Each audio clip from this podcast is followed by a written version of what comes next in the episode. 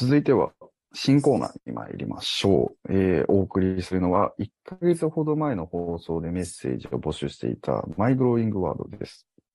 まあ、グローイングは成長するという意味ですけども、自分の成長につながっている言葉を教えていただけたらなと思って募集いたしました。こんなコーナーです。それでは早速ご紹介いたしましょう。えー、ペンネーム、えー、Y ローランドさん、えー、富山県高岡市からのお便りです。私のマイグローイングワードは、プレジャーメイクスダイヤモンドです。えー、この言葉は、えー、私が高校生の時、担任の先生が教えてくださった言葉です。4分以内で自分の伝えたいことは英語で発表するというスピーチコンテストに出場することとなり、まあ、練習を重ねていたとき、本番が近づくにつれ緊張していく私を見て、先生がプレジャーメイクスダイヤモンドっていう言葉聞いたことある？とおっしゃいました。宝石の中でダイヤモンドほど美しく硬いものはない。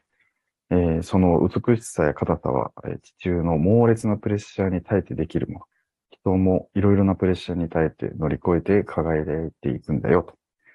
あなたもこの経験やプレッシャーを乗り越えることで、より輝けるようになるよと言ってくれました。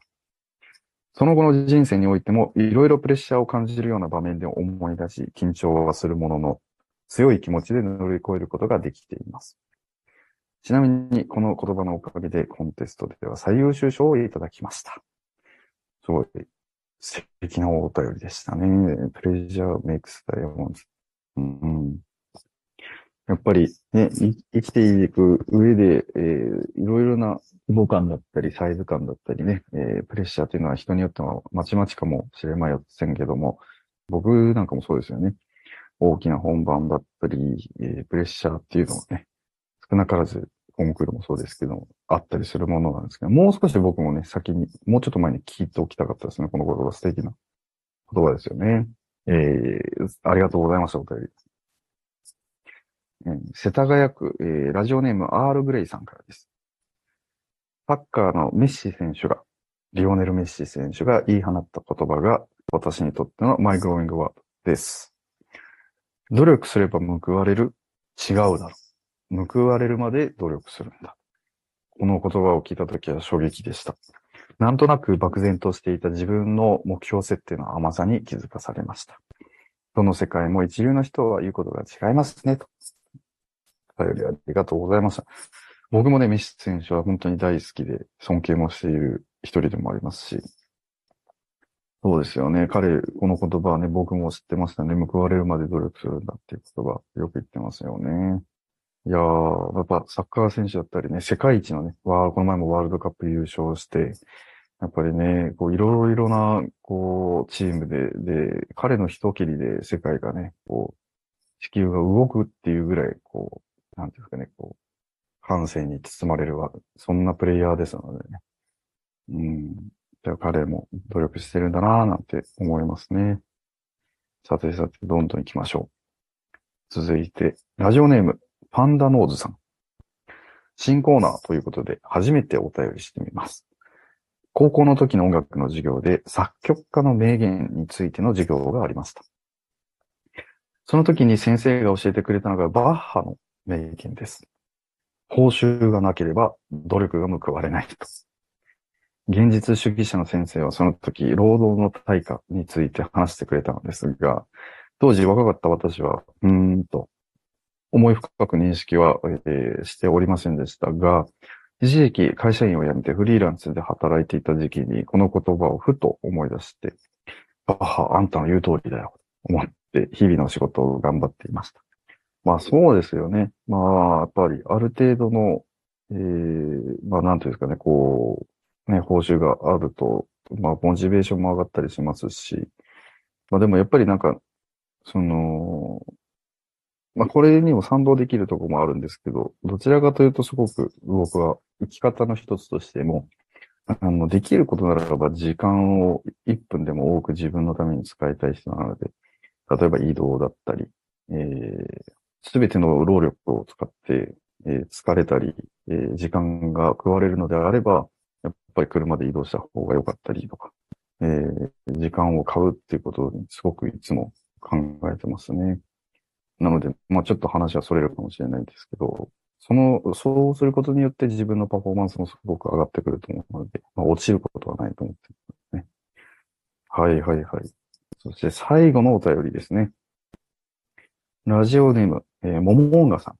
私が大事にしている座右の銘は、えー、高校時代の先生が教えてくれた言葉です。自分の感受性くらい自分で守れ、バカ者よ。えー、茨城のろいこさんの詩で自分の感受性くらいの一節です。人生の折り返し点を過ぎて最近思うのは人を育てるというのは柔らかい土壌に種をまくことなんだなということです。高校の先生によって素敵な詩に出会ったように、えー、私自身様々な種をまいてもらってきましたし、何らかの形で自分でも種をまいていけたらなと思っております。ということですね。うん、自分の感受性ぐらい自分で守れば若者ってすごいいいこと、うん、素敵だと思います。難しいですけどね、自分の感受性をね、こう、こうちゃんと守るっていうことがね、意外とシンプルなのかもしれないですけど、うん、自分でまあ守って、守るっていうのもそうですし、守ることがまあ育てるっていうことにもつながると思いますし、うん。例えばその、なんでしょうね、こう、他人にこう流されないえー、ちゃんと自分がこうありたいんだったとか、こうしたいんだっていうものはちゃんと信念を持っていれば、説得をちゃんとできるぐらい。うん、音楽もそうですよね。僕はこういう風に演奏したいんだ。だって、例えば、うん、中途半端に、こんぐらいかな、みたいなのは絶対に本当は良くないと思うので、うん、こういう風に、えー、こんなような素敵な言葉をね、えー、僕ももう一回読めて嬉しいです。うん。えー、素敵なコーナーでしたね。新コーナーでしたけども、いろいろ、やっぱり自分が知っている、まあ、なんでしょうね。こう、まあ、糧となるような言葉以外にも、こう、こう皆さんから教えていただくことによって、僕もなんか引き出しっていうか、こう、そういうのが増えていくような気もするコーナーだなと思いますね。えー、引き続き、えー、皆さんのね、胸に響いた My Growing World えー、をぜひ教えてください。えー、メッセージを送る方法は2通りあります。えー、メールは solita.mbs1179.com sorita.mbs1179.com まで送ってください。件名には普通だとお書きください。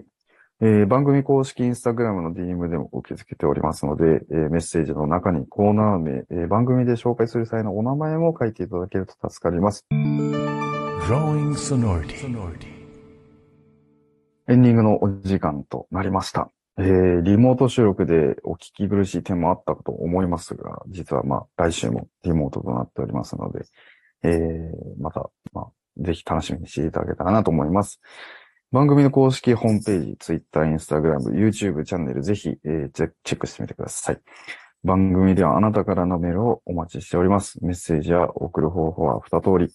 メールは、ストリートアットマーク mbs1179.com、sorita.mbs1179.com まで送ってください。番組公式インスタグラムの DM でも受け付けております。メッセージの中にコーナー名、番組で紹介する際のお名前も書いていただけると助かります。ここまでのお相手は、反田恭平でした。また来週お会いしましょう。さようなら。